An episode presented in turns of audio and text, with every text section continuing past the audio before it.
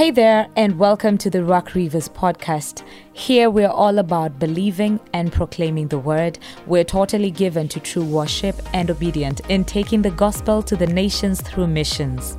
Thank you so much for tuning in. We hope that you'll be blessed by this message. Amen. Let's appreciate the worship team. Is that how you appreciate your worship team? Come on, clap those hands. Amen. The book of Romans, chapter 8. Thank you so much for singing for me. Romans chapter 8. I've never seen a church that grows so fast like this church. My goodness. I've- What a church which you came to this morning. Oh, good Lord. Is that how you celebrate what God is doing in Rivers Church? Or you don't like growth?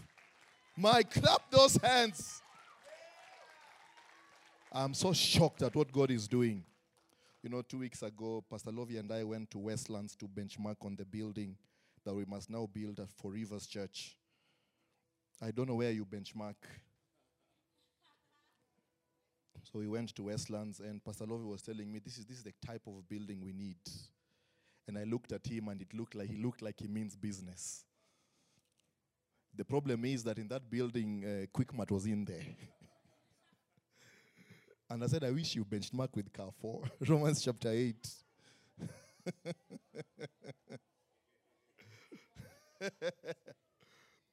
There's a very high likelihood that you can buy um, KFC potatoes in Carrefour. I don't know about Quickmart. Romans chapter 8, Romans chapter 8, Romans chapter 8.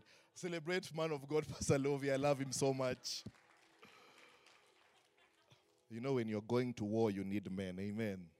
There are people you need. I remember we we were in an accident some time back and and the car was skidding. and we had completely lost control. And the car was going round and tumbling. It didn't go round, but it was almost going round. And I closed my eyes to transition.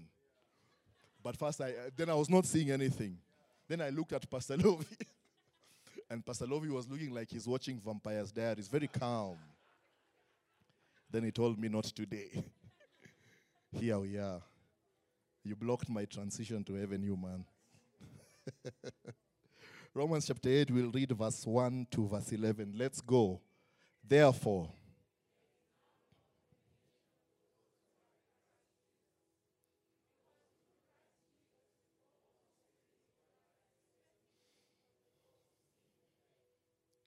for what the law was powerless to do, in that it was weakened by the sinful nature.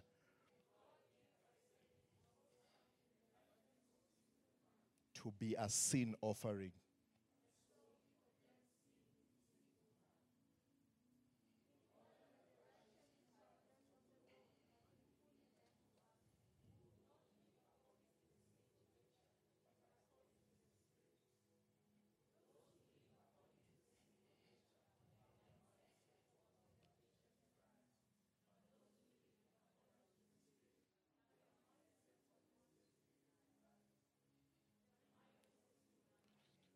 But the man controlled by the Spirit is life.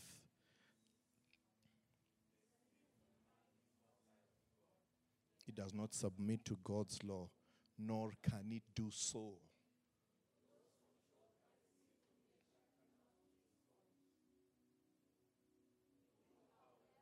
Are controlled not by the sinful nature, but by the Spirit. If the Spirit of God lives in you, and if anyone does not have the Spirit of Christ, he does not belong to Christ.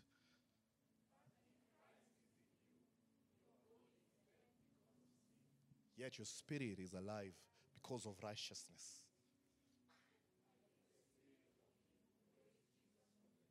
Is living in you. He who raised Christ from the dead will also give life to your mortal bodies, who lives in you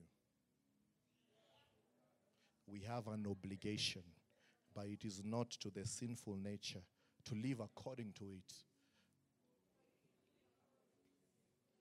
You will die, but if by the Spirit you will put death to the misdeeds of the body, you will live. As sons of God. Verse 15 For you did not receive a spirit that makes you slave again.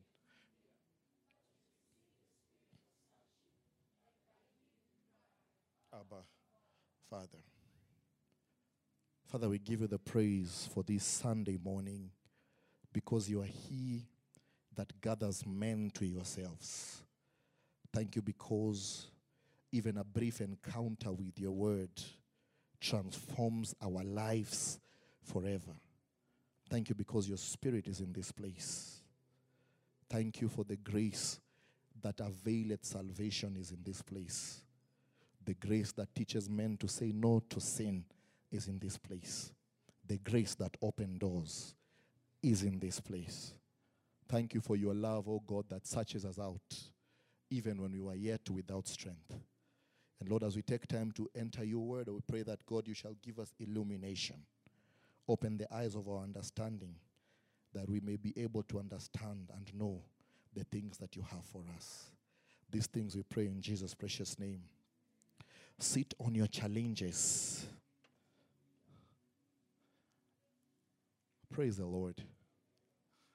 Peter says that according as his divine power in the book of 1 Peter chapter 2 Peter chapter 3, chapter 1 verse 3 he says according as his divine power has already released unto us all things that pertain unto life and godliness the infrastructure of heaven to move your life forward has already been released and is in your hands God is saying that by his power he has already released all that you need to move forward, all that you need to achieve the vision of God in your life, all that God has called you to do. He's saying, according as his divine power given unto us all things that pertain unto glory and to pertain unto virtue. The Greek writer there uses the word arete, which means activity. That God has not only called us to his glory, but He has also called us to godly activity, that there has to be activity in our lives. That the walk of faith is a walk of activity. Says all things that pertain unto life and godliness has been given unto us. Then he says, But be diligent to add to your faith knowledge, and to add to knowledge virtue. And he continues that if we are going to access the things that God has made available for us, we must embrace and desire and determine to grow. That we cannot remain where we were last year. God is saying that for you to move forward, you must grow, you must mature. The, the open door of God can only be accessed with maturity. It doesn't matter what kind of a father I am, if I was to get a car today and gift it to your four year old son, it will not be a blessing, but it will be regarded as a hazard to him. Something that will be received with loud shouts of hallelujah, praise the Lord, and dancing. If it given, if it be given to the person at a younger age, it is not regarded as blessing, but hazard. The heir, if he be a child. Galatians chapter 4, verse 1 he deferred nothing from the slave. Says, though he be master of all, he is therefore put under tutors and governors until the appointed time. Your refusal to grow has caused you to be denied the doors of destiny. That if you're going to enter what God has for you this year, you must grow. Tell your neighbor, you must grow. The charge to babies is milk. He says, As newborn babes desire the sincere milk of the word of God, that in it ye may grow. But the charge to sons is manifestation. Until you grow, you will not manifest. Praise the Lord. Our sermon title today is The Arena of Manifestation. If you're going to enter the destiny that God has for you, there is a challenge today morning that you begin to grow that you set your mind to grow and increase in the things of God and increase on every side. God is raising a challenge in Rivers Church this morning that you determine in your mind that you must grow. it is here that Romans is written. Now, if you are to examine the Bible theologically, they say that there are four canonical gospels, and three of them are synoptic. And you have Matthew, Mark, and Luke as your synoptic gospels because they follow the synopsis of the life of our Lord Jesus Christ. Then you come to the book of John, which is regarded as the revelation of John because it does not necessarily follow, follow historical events, but it illuminates the reality of heaven through our Lord Jesus Christ. Then you get into the book of Acts because anywhere Jesus is, the next thing to happen is activity. When Jesus visits you, there has to be what shall we do? And the challenge of the 21st century church is more like what will the pastor do? What will the church do for me? When will you visit me? The devil is a liar. God help me this morning. And then we transition from the book of Acts and now enter the book of Romans because, in order for you to be effective in the kingdom of God, you have to put knowledge to your action. My goodness. That now, in order for me to enter the things of God, it is not just blind, mindless activity, but there is a revelation behind it. And the book of Romans now has been regarded as the summary of the Testaments. In most theological circles, the book of Romans has been described as the distillation of the teachings of our Lord Jesus Christ. That Jesus Christ gave it in synonyms and in metaphors and in pictures and images, but Paul explains it in plain language. That to enter into the mind of Christ, if I can just spend some time in the book of Romans, I can begin to see what God is saying. And Romans chapter 8 is particularly important because it is the only place in the book of Romans where manifestation of sons is spoken about. But before you manifest, there is an intricate and there is a detailed thinking and process wherewith we must submit ourselves. But God, because of His grace, begins this process by saying in verse 1 that there is therefore now no condemnation. That begin, before you start the race, God is saying, I want to guarantee you that there is a finishing in your bones, there is a finishing in your loins. He's saying that there is therefore now no condemnation. Three words. There is therefore now that this signifies a time frame. There are two kinds of people in the Bible. One is those in Christ, and the others are the ones that are without, who are regarded as, as goats in the Old Testament, the ones that are without. For those that are in Christ, judgment already happened. Condemnation is behind us. Condemnation is a legal word that determines or describes the result of a legal process. The other word used for no condemnation is basically a long sentence that says justification. That there was a court process that was determined, and God the Father sat in that court, and there was the prosecutor. And after the prosecution happened, God said, There is therefore now no condemnation. Now talks of today, present, continuous tense. No talks of for all time that it was not a mistrial that will be opened again. God is saying there is therefore now no condemnation. That is important because it is difficult to enter the arena of manifestation while you still have to deal with your past. And sometimes every time you begin to make to make progress and you take steps of faith and you're moving forward and you post on Facebook, finally victory because you are JKIA, somebody says, "We know you." You're just passing by. You escorted somebody. It can't be you flying out. Sanballat, go to hell. that you're trying to move forward and somebody DMs you and says, What happened to you? Nowadays, you're very godly. There is therefore now no condemnation. God knows that if you're going to run this race, you have to make peace with your past. And He's saying, before you could say yes to me, I already made provision. But God commends his love toward us in this wise, Romans chapter 5, verse 8.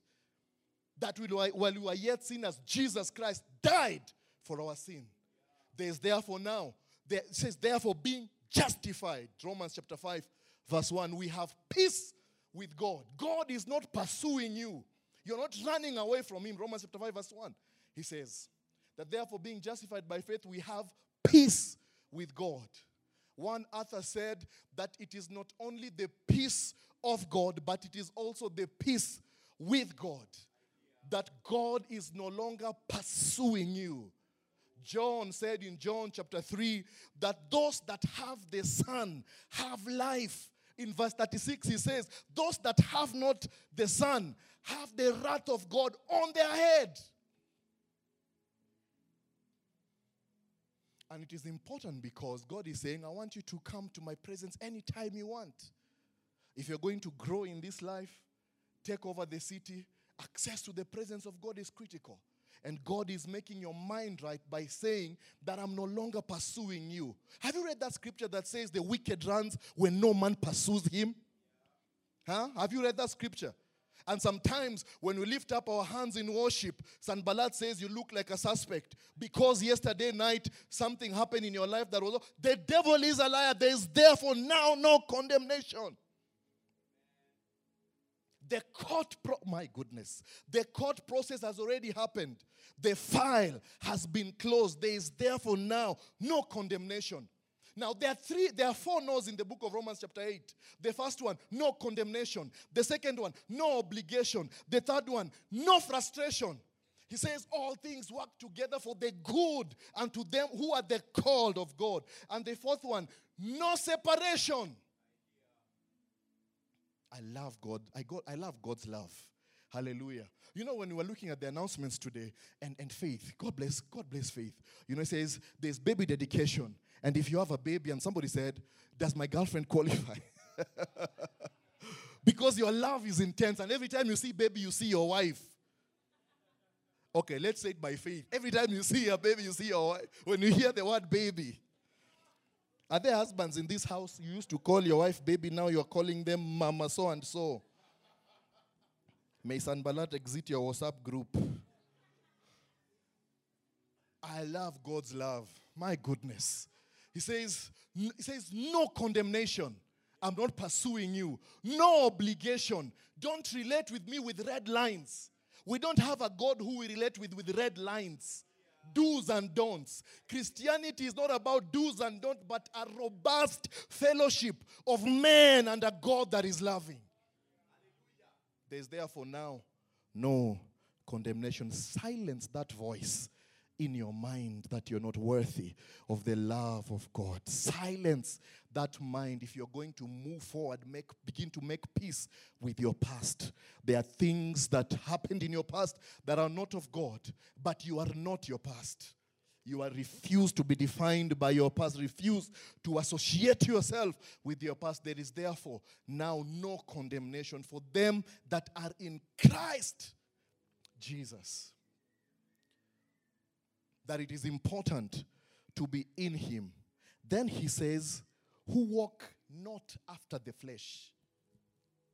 Who walk not after the flesh. Christianity is indeed a walk. That there is a certain path that I must follow. You cannot talk about manifestation except you talk about the restrained life. Broad is the way that leads to destruction, narrow is the way, narrow is the gate that leads to eternal life. There is a path that we must follow. And he says that it is a walk, that we are constantly making progress. It is not a quick dash. It is not a rush to finish. God is saying that as long as you are able to take steps forward every day that there is a step towards your destiny, that there is a step towards the purposes of God. Sometimes somebody said that the whole of this week, you know, we've been fasting for seven days. I only fasted for one day. It's a step. Next week, try and fast for two, three days.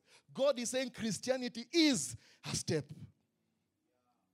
Are you taking steps towards the life of God? Are you taking steps toward the things that God has called you to do? Are you taking steps? Purpose is really a bundle of visions accomplished at a specific time. And sometimes in your life, you find yourself at a place where you feel you should be further than you are, and you feel you should be doing more than you're doing right now. Take the steps. It is just a walk.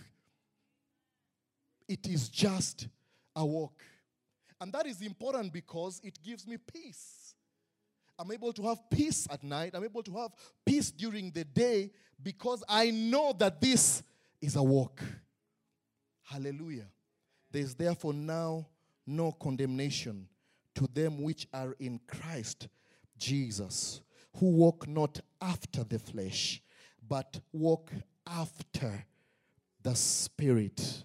One author said that to be in Christ is to walk after the Spirit. It means then that you are not walking before the Spirit and constantly, once in a while, inquiring with the Holy Ghost, Father, is this the right way? But instead perceiving the way that the Holy Ghost has already walked.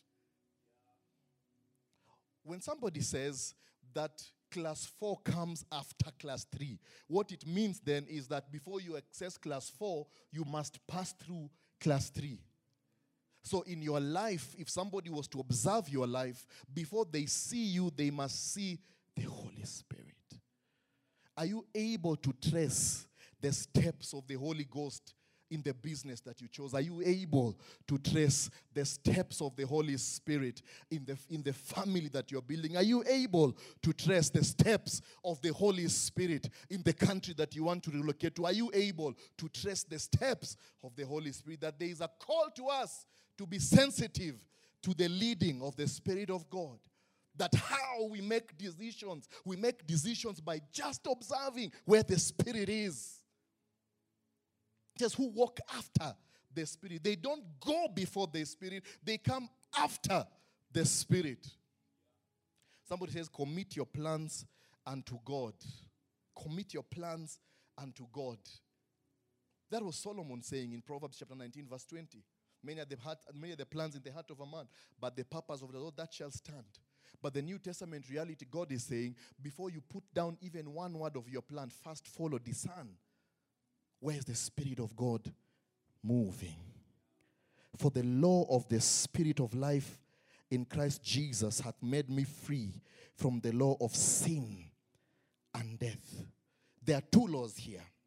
That one is the law of the Spirit in Christ and the second law is the law of sin and death. But if you look at the principle of priority, he says, For the law of spirit of life in Jesus has made me free from the law of sin and death. Meaning there's one law that is superior to the other.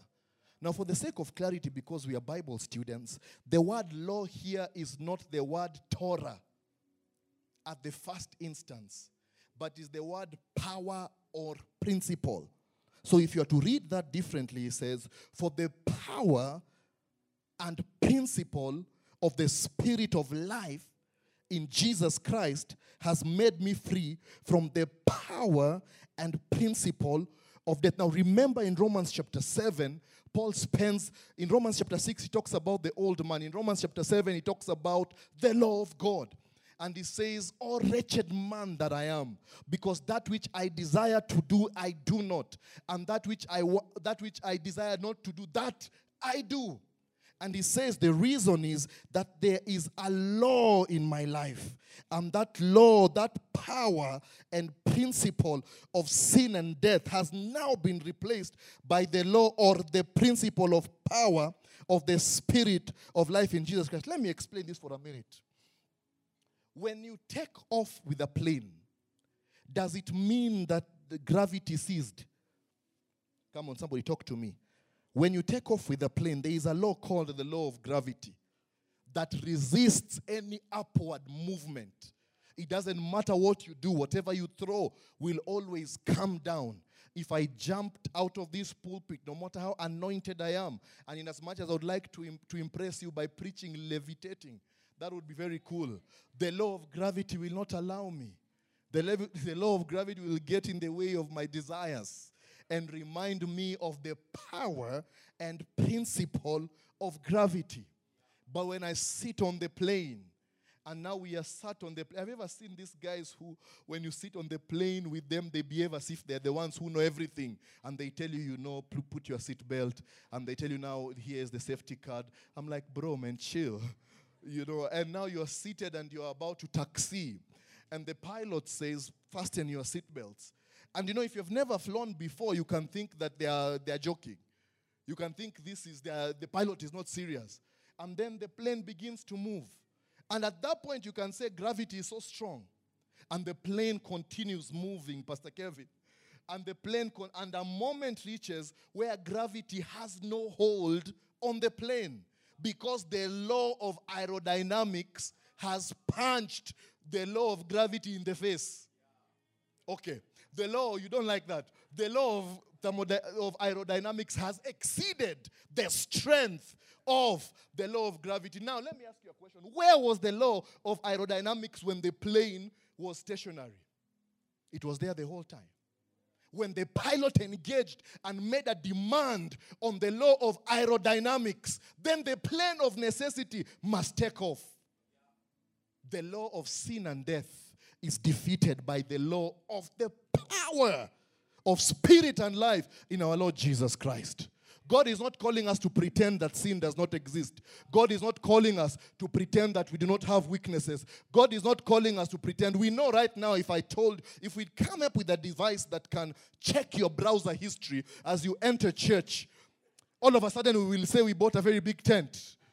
But God is saying the law, the law of spirit and life hath made me free from the law of sin and death to break addiction this morning, you do not require a lot of laying on of hands and prayers. Engage the higher law of the spirit. Now the hebrew writer now in the book in the in the greek word in the greek text there are no capital letters. It's all small letters. Now you have to really be discerning to know which spirit is this. And one author says this must be the holy spirit because the kind of strength that the law of sin and death holds on the mortal man cannot be broken by efforts and that is why somebody said, I have fasted 21 days, but I have a foul tongue. Every time I want to talk to my husband, I just say, You are such a f- felicious man. and there's a foul tongue that won't leave, won't let you be and you're about to penetrate corporate ladders, but there's a laziness that abides in your flesh. God said, the law of, of the law of spirit, the power and principle of the spirit of life in Christ. There's power in the spirit of God. Remember what Isaiah said? That the anointing breaks every yoke. The anointing breaks every yoke. There is nothing difficult in the eyes of God if you're going to penetrate and manifest this year, you must begin to access and engage the power of the Spirit. Praise the Lord. It says, That law has made me free. That after, once I know, number one, no condemnation. Once I know that God has blessed me and is not pursuing me, the second thing is that I am liberated. That I am walking in freedom. That's important. He says, Stand fast, therefore. Is that Galatians chapter 5, verse 1? In the liberty wherewith Christ has made you free. Once that freedom enters your mind, God is saying, I want you now to enforce it in your life. He says, Stand fast, therefore, in the liberty wherewith Christ has made you free, and be not entangled again in the yoke of bondage. That when I look into my life, God has given me the freedom he has given me the liberty. He has given me the power to break and torment every challenge in my life. The only enemy that is in my life today is an enemy I've embraced. That is the power of sonship. That it is going to be in my life until the day I say enough. And I can sense in this house that there are 1,000 people saying enough. Not anymore. This is the last time this is happening in my life. Can you have that resolve? And this is a challenging class because it calls you to divorce an enemy you've married. One preacher said, that it is very difficult to cast out a demon you slept with. I know you heard me. He says, For the law of spirit of life, Christ, of life in Christ Jesus hath made me free from the law of sin and death. Now look at this. Verse 3. In verse 3, he says, For what the law could not do, in that it was weak through the flesh, God sending his own Son in the likeness of sinful flesh, and for sin, condemned sin in the flesh. Now, wait a minute. If you're a good Bible student, you will begin to ask yourself some pertinent questions. Why could God's holy law be regarded as the law of sin and death? Number two, what do you mean, Paul, that the law, what the law could not do? Are you effectively saying that God can do a matter that he does not achieve? But if you study that a bit more carefully, you begin to see now the word law here is the is the Greek word Torah, which talks about now the law of Moses. And he says what the law could not do because it was made weak by the flesh. That the law in and of itself was perfect, but the impotency of the law was occasioned by the weakness of man. That through the law there was a desire for grace, and through grace there was a desire for law. That grace is made available that we may accomplish that which God is saying. And on one dimension now, he talks about that this law was not, was not able to do it because it was weak through the flesh. That the flesh of man, the weakness that is in man, the wickedness that is in man, the propensity to pursue your own desires and the propensity to pursue your own should I say, comforts, and the propensity to pursue your own ambition overshadowed the will of God. And God now decides and says, God sending his own son in the likeness of sinful flesh and for sin, condemned sin in the flesh. Very important here to notice number one, that God sending his own son one of the thoughts that are clear here is that God, in fact and indeed, had an existence together with His Son, that Jesus Christ was there before sin ever became. And scripture talks in 1 John, is it John chapter 1, verse 1, that in the beginning was God, and in the beginning was the Word, and the Word was with God, and the Word was God. The same was the, the same was with him in the beginning, and he says that his life was the light of men that Jesus Christ was indeed before God. He talks about Trinitarianism, that it took a God solution to bring you to the other side. But most important is this that the Son came in likeness of sinful flesh. Three things. He did not come in the likeness of flesh. And the reason is because his fleshness was real. It was not likeness of flesh, but it was the reality of the flesh. Remember Hebrews chapter 4, verse 15. He said that we have not an high priest that is far from us, but an high priest that is able to empathize with us because he being tempted in every way. So when Jesus came, he did not only come as the likeness of flesh, but he also came in the likeness of sinless man that his existence was without sin. Remember Second Corinthians chapter 5 verse 21. He hath made him to be sin for us him who knew no sin, that in him we might become the righteousness of God in him. That the two realities had to be displayed now. That Jesus Christ did not only come in the likeness of man, but he also came in the likeness of sinless flesh. And this is important shortly that the righteousness, look at that, that the righteousness of the law might be fulfilled in us that the reason why I am free, the reason why there is no condemnation, is because there was a work from heaven. Now, observe here. He says that, and he and, and God sending his own son in the likeness of sinful flesh. Remember, we have a problem that the law could not achieve this. Now, God sends his own son in the likeness of sinful flesh and for sin. Tell your neighbor, and for sin. The King Bible scholar will tell you there that that's a name of a sacrifice. Because according to the Levitical priesthood in Leviticus chapter 1, chapter 2, and chapter 3, there were five types of sins offering, sin offering. There's one here that you'll recommend to your wife shortly. Number one, the first type of offering was the burnt offering, which was an offering of devotion to God. An offering that said, God, you are God.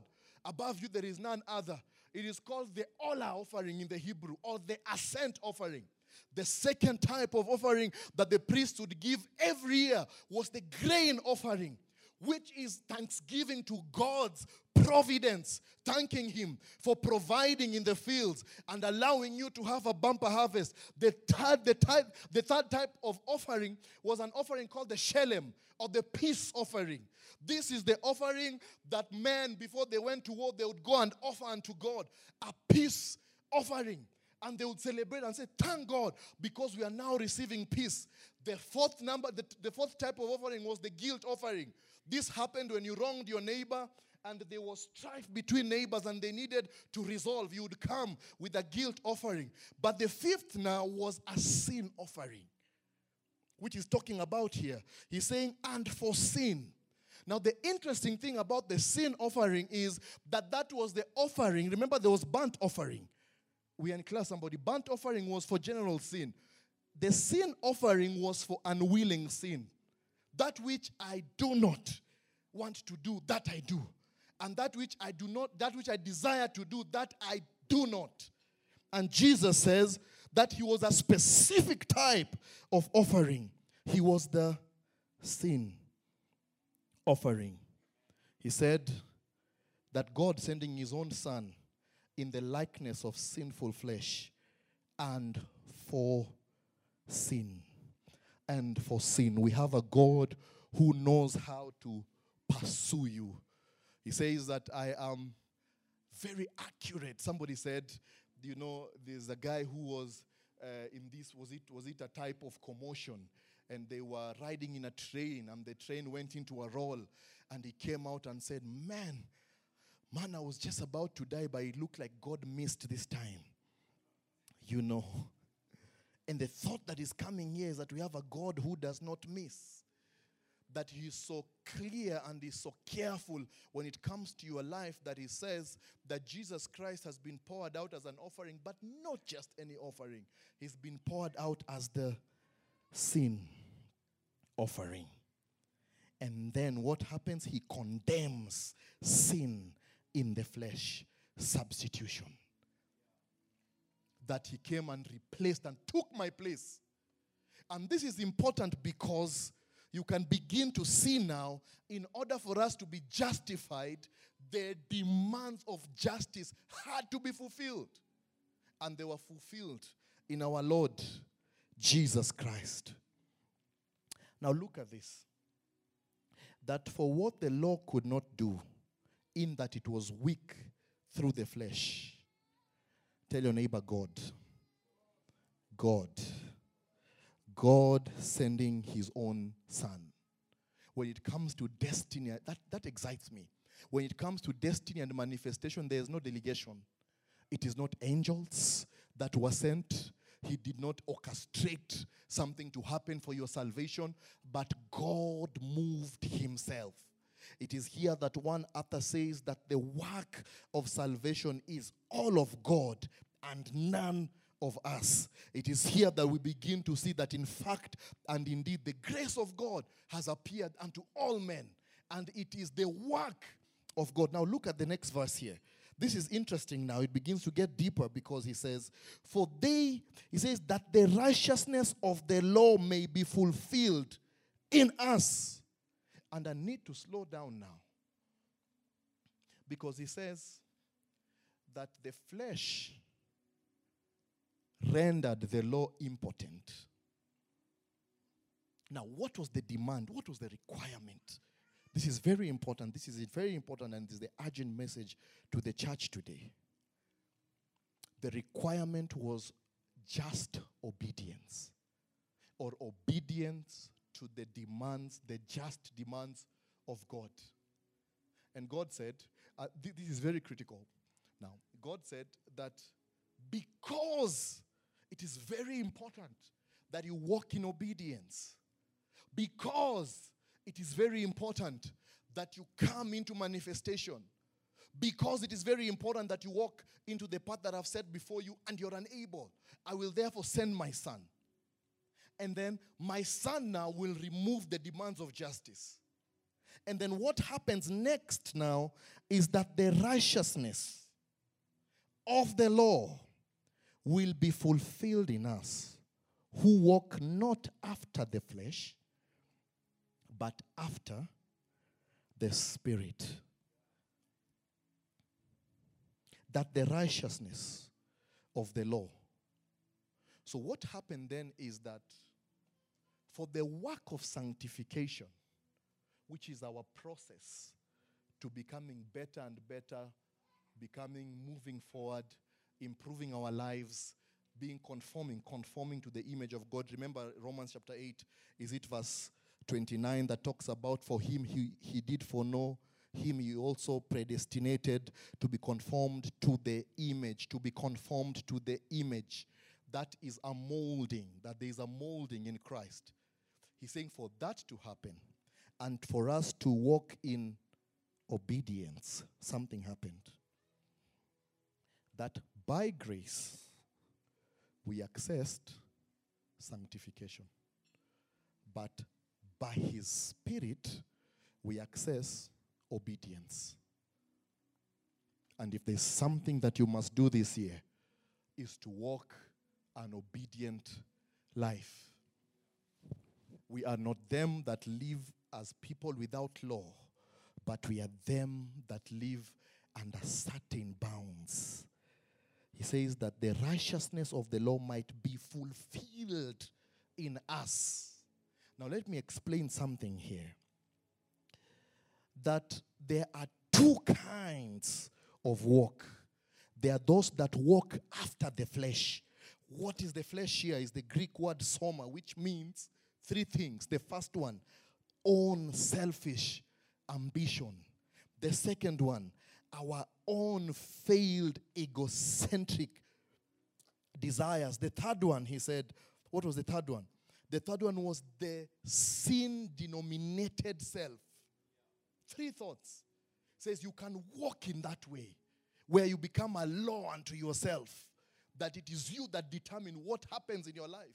And you determine what happens in your house. And you determine what happens in your company. And you determine where your life is going. But there is another walk where the predisposition is not focused on self, but the predisposition is focused on heaven and what God is saying. Then he says that the result is that they that are after the flesh do mind the things of the flesh. The construction is now interesting because he's saying now in chapter 7, he talked about how we serve God with our mind. And he brings it back here now. And the reason why I'm going slowly is because there has been talk that the grace of God is sufficient. And that has given license to people to enter into a life of sin and death. In fact, the Greek writer here says that sin corrupts and death consumes. That there are aspects of our lives where we are walking in the flesh and it's constantly consuming you, and you feel like you are under siege and bounded by chains on every side because there's a drawing in by sin and death. Then he says, But for those, now he wants to show you the victory. For they that are after the flesh, this is not an exhortation, it's a description now. It's a description now. He says, For they that are after the flesh do mind the things of the flesh, but they that are after the spirit, they do mind the things of the spirit. Three thoughts here. The first one that the mind of the regenerate believer is always set on things that are above. God is saying that I want your mind to be in the penthouse so that your life goes to the penthouse. I don't want your mind now to be in the trenches because where your mind is, there your life will follow. That in thinking about life this year, God is saying, exalt your mind and set your mind on things that are above. That's an exhortation now. It is not something that is that happens to us, it is something that we do. That the response of God sending his own son and Jesus Christ breaking the curse of the Lord, the response is setting your mind on things that are above. That is the first thing. But the second thing he says, to be carnally minded is death, but to be spiritual minded is life and peace. Now, it cannot be the death of the body because later he will speak about putting the deeds of the flesh to death.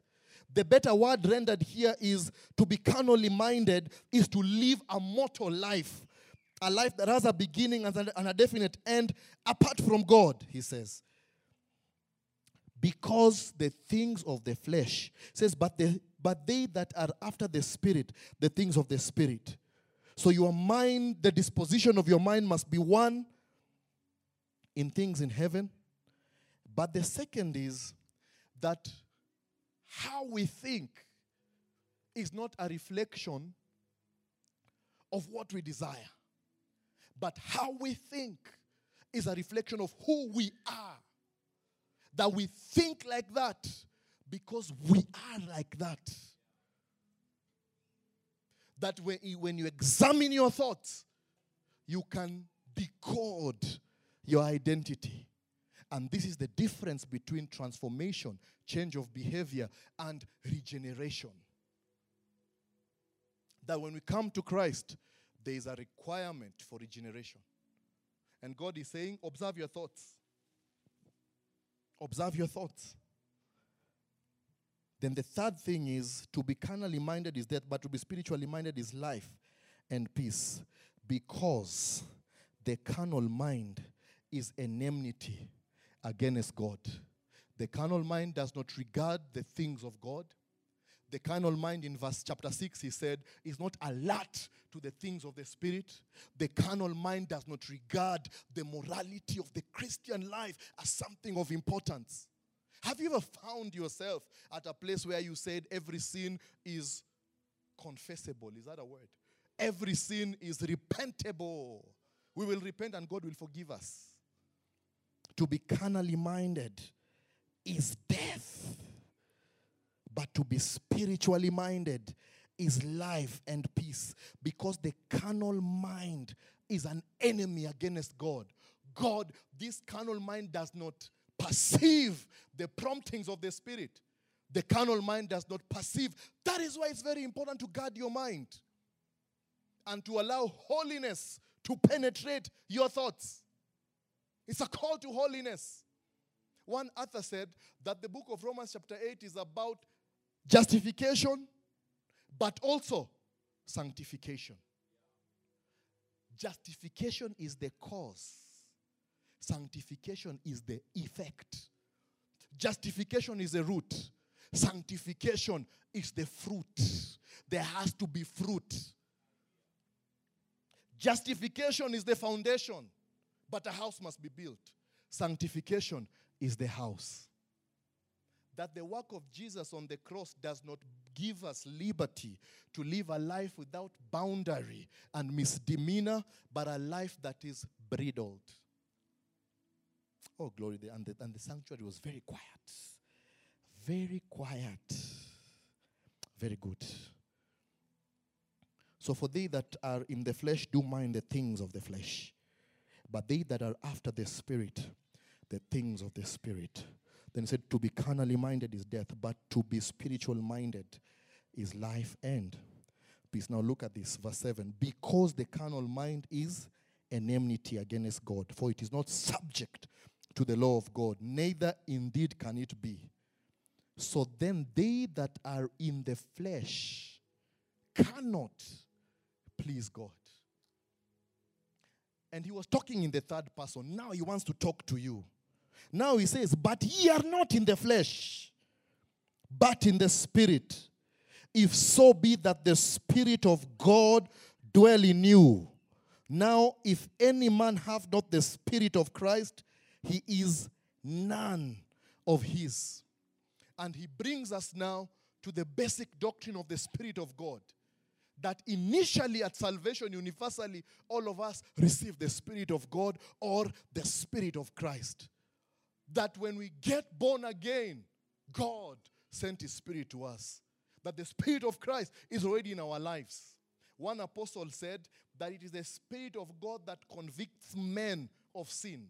That for us to say yes to Jesus, it took the work of the Spirit. And now, here he says that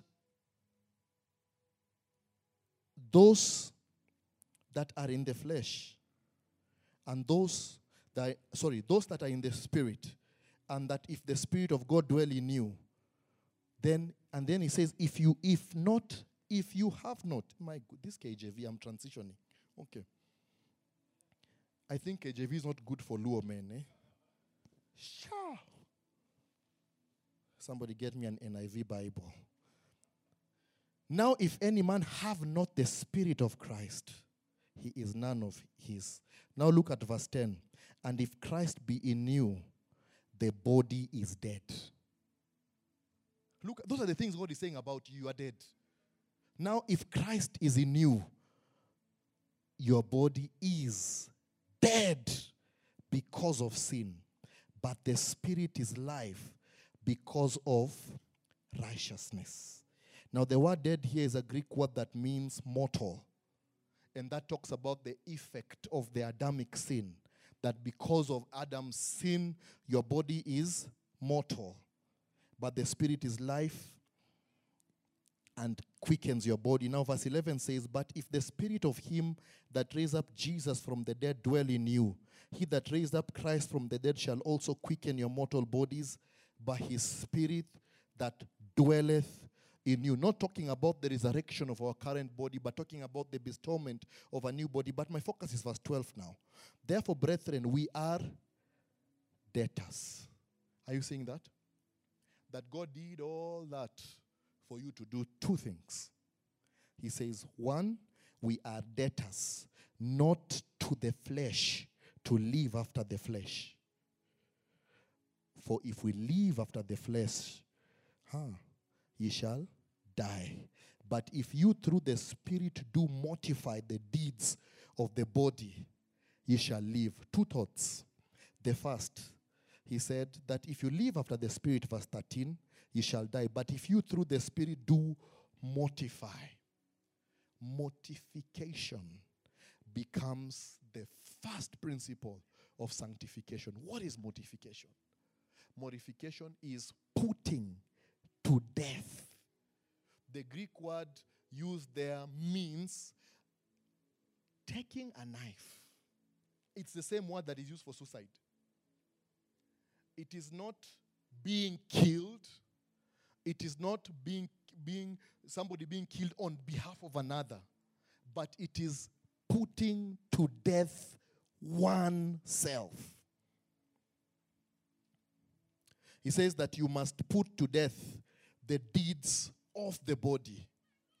Remember, so Solomon was teaching in Proverbs chapter 6, and he talked about how that when you sit before a king, you must put a knife on your neck and watch your appetites. The same word is used here. That the sanctification of the believer is squarely your responsibility. That God is saying, you must put to death. You must put to death a lying tongue. Amen. Yes, I know you heard me. You must put to death a lying tongue. Amen. You must put to death unfaithfulness. Amen. You must put to death sponsors DMs. That's why you have to delete Instagram. Cancel Instagram. Yeah. You must put to death everything that hinders the move of God in your life. He says, put to death the. Hmm. Now, Jesus said something. Is it in Luke chapter 14? He says, Let any man that desires to follow me, get that? Pick up what? His cross. Pick up his cross and follow after me daily. There is a death that leads to life and there is a life that leads to death. He says, when you live like this, this is true freedom. That put to death the deeds of the flesh. If any man desires to follow me, this man must pick up his cross daily and follow after me. Now, five things about the cross. Number one, it is completely embarrassing because nobody was crucified with their clothes on. I know you heard me. You see, when we come to church, we didn't come to a nail spa, and we're not we're not choosing the colors of the kind of nails we want, you know, or eyelashes spa, and now you want the size of the eyelashes. No, God came to fix our destiny. And Papa is saying today, let me stay here slowly. This is the message that reduces offering. Let me stay here. It says, put to death. Put to death. Praise the Lord. That's why when we call for a, for a prayer meeting next week, and we will call because this is our last week of fasting, you must come. I'll stand at the door there to count because we know you. You must put to death desires not to come for prayer. I know you heard me say amen. It says put to death. So mortification. So the word of mortification is that it is killing oneself. It is killing the desires. It is not I do what I want. It is I do what God allows me to do. The second thing is the how of mortification, which is initiated by self, but accomplished through the power of the Spirit. I love God. Because he says, if you through the Spirit, that the agency of it is the Spirit, but the initiation of it is you.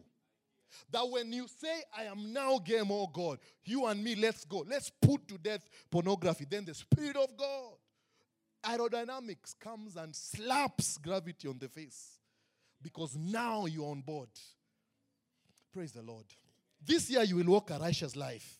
Say amen like you believe it. This year they will call you righteous. This year they will call you the man that hates sin. Oh, you don't like that? You want houses, eh? No, no houses. The only thing is righteousness. a house can be taken by auctioneers. Righteousness can't. Hallelujah forever. I love this message. This is what makes you a better husband. Amen. I don't know why you don't like those things. Are you, where, where am I suspecting you?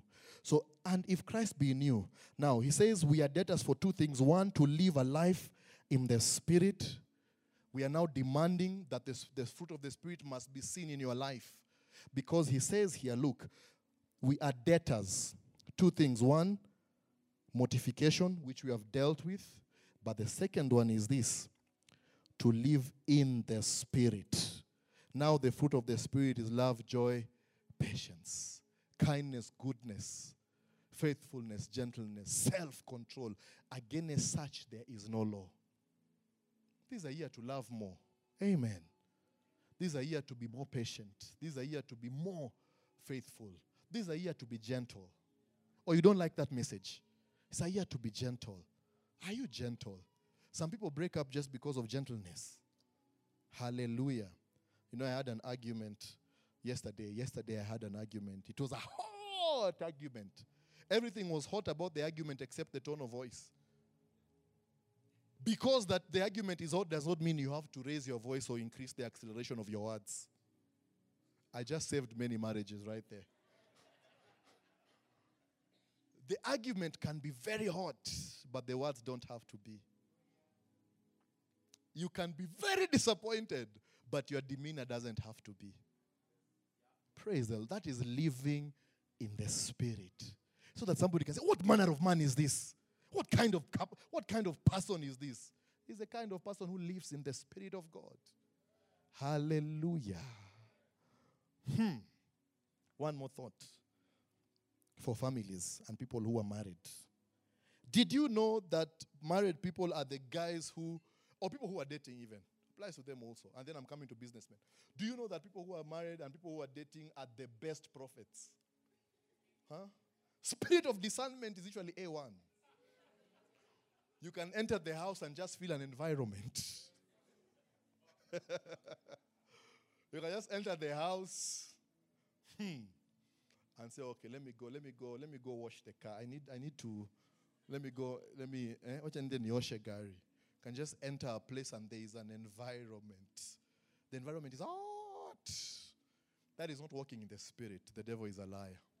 This year, your house will be a place of laughter and joy.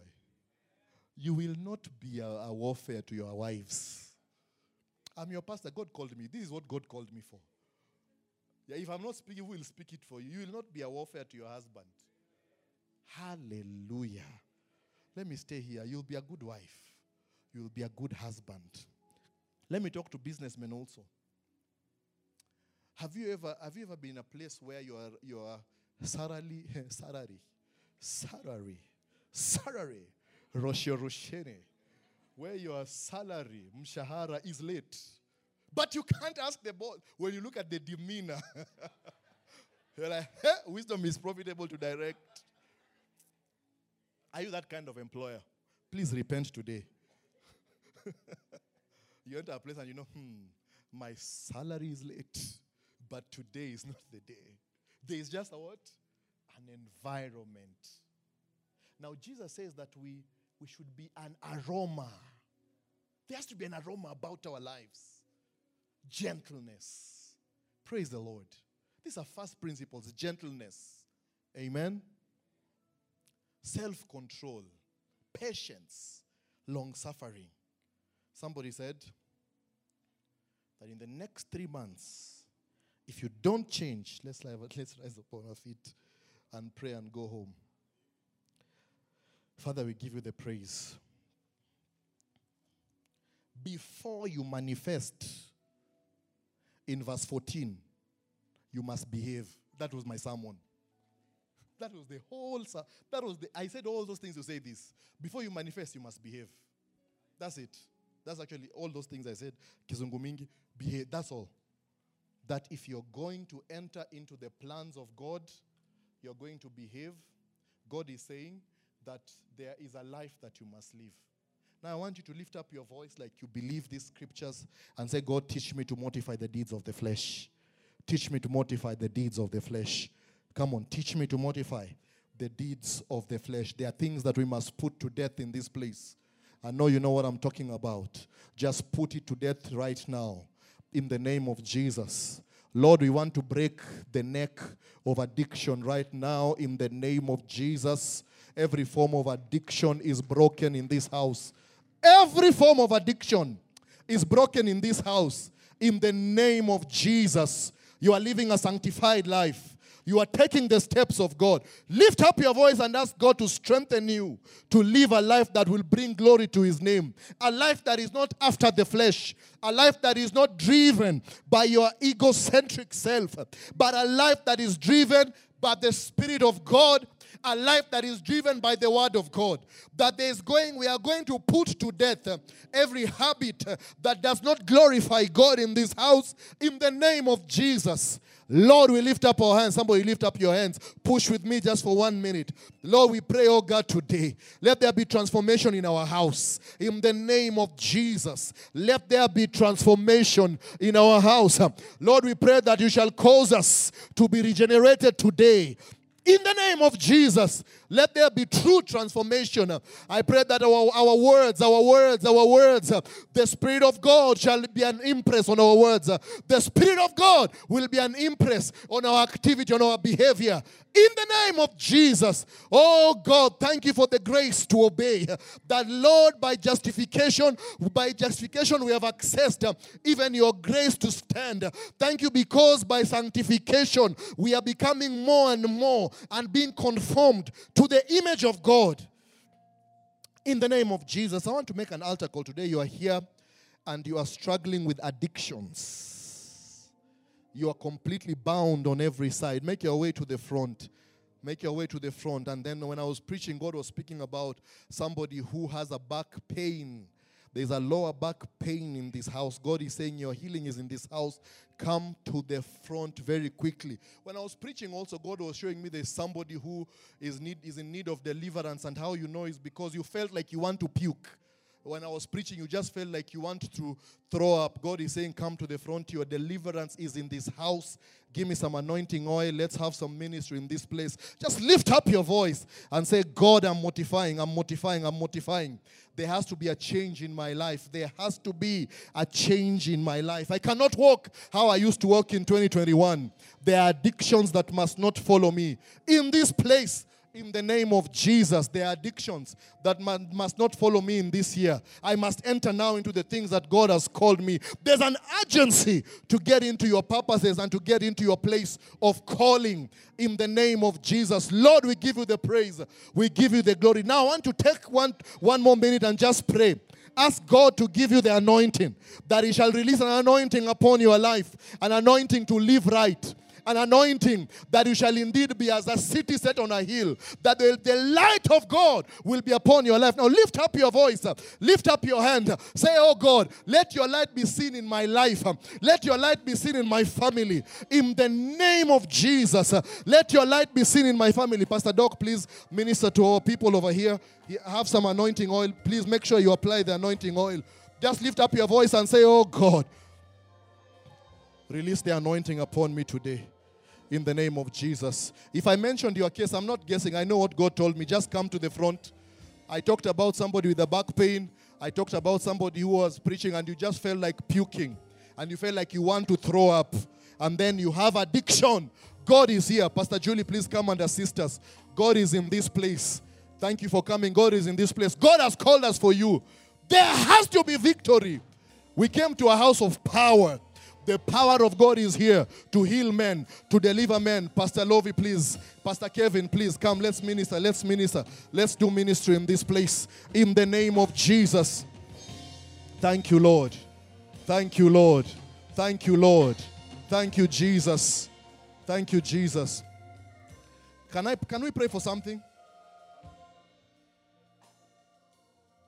There's a cry in this house that there's something that has just been following your family. And it is always there every year. And when you look at every side, it is happening. We want to break it today. We are breaking that cycle. We are breaking that cycle. Now lift up your voice like you believe it and say, Oh God, break every cycle in my family. In the name of Jesus. We want to break the cycle of diabetes today. In the name of Jesus. We want to break the cycle of, of, of diabetes. We want to break the cycle of cancer. In the name of Jesus. We are breaking the cycle of business failure and business closure. In the name of Jesus.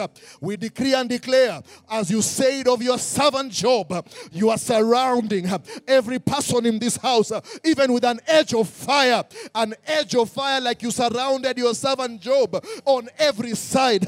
Lord, you said in your word, Hast thou not made his house like an edge of fire on every side? And don't you bless the work of his hands? In the name of Jesus, we want to speak an edge of fire about you, and an edge of fire about your house, and an edge of fire about your family, and an edge of fire about your business, and an edge of fire about your talent. You will rise up. You must rise up. The giftings of God in your life this year, they must manifest. In the name of Jesus, Lord, we pray that, Father, you shall now raise even a grace to enter into our giftings. In the name of Jesus.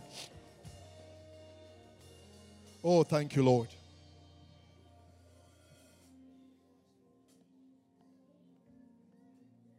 One of the things that God uses, just, just, just, just relax completely. One of the things that God uses is do you know one door can be opened and it buys back 10 years?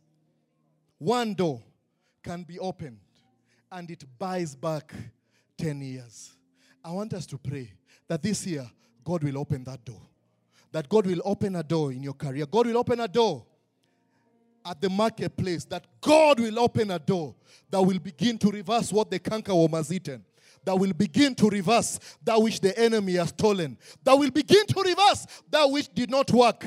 That, oh God, You who opens doors for men, open it for us this year in the name of Jesus. Now lift up your hand like you believe it and just trust God for an open door in the name of Jesus. Lord, today we lift up our voices by faith and we pray that in 2022, Lord, you're opening an effective door. You're opening an effective door for our talents in the name of Jesus. I pray that, Lord, the platforms that we must now access, you're opening them today in the name of Jesus. The favor that opens doors shall be upon you from today forward. In the name of Jesus, we want to pray for discovery. That, oh God, those that you have ordained for our lives will find us. In the name of Jesus, we want to pray, oh God, that Lord, that which concerns us will happen unto us. In the name of Jesus, that as your servant Paul said, that a great and effectual door has been opened unto me. That Lord, this year we will say that a great door has been opened unto me and we will enter inside. Now I want us to pray one more prayer that when the door opens, you will have the strength uh, to get in. That when the, then the water is stirred, God will bring a man uh, to throw you into the pool. That when the door will be open, you will be found ready. In the name of Jesus, uh, just lift up your voice one more time. Come on, somebody, tarry with me, tarry with me.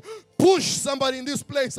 Oh God, I want us to pray right today, Lord God, that you shall open opportunities for our children that will accelerate them 20 years. In the name of Jesus, the Lord, you shall open opportunities for the businesses in this house that will accelerate us 20 years. In the name of Jesus, the Lord, you shall open opportunities for the talents in this house that will accelerate us. In the name of Jesus. Oh, thank you, Lord.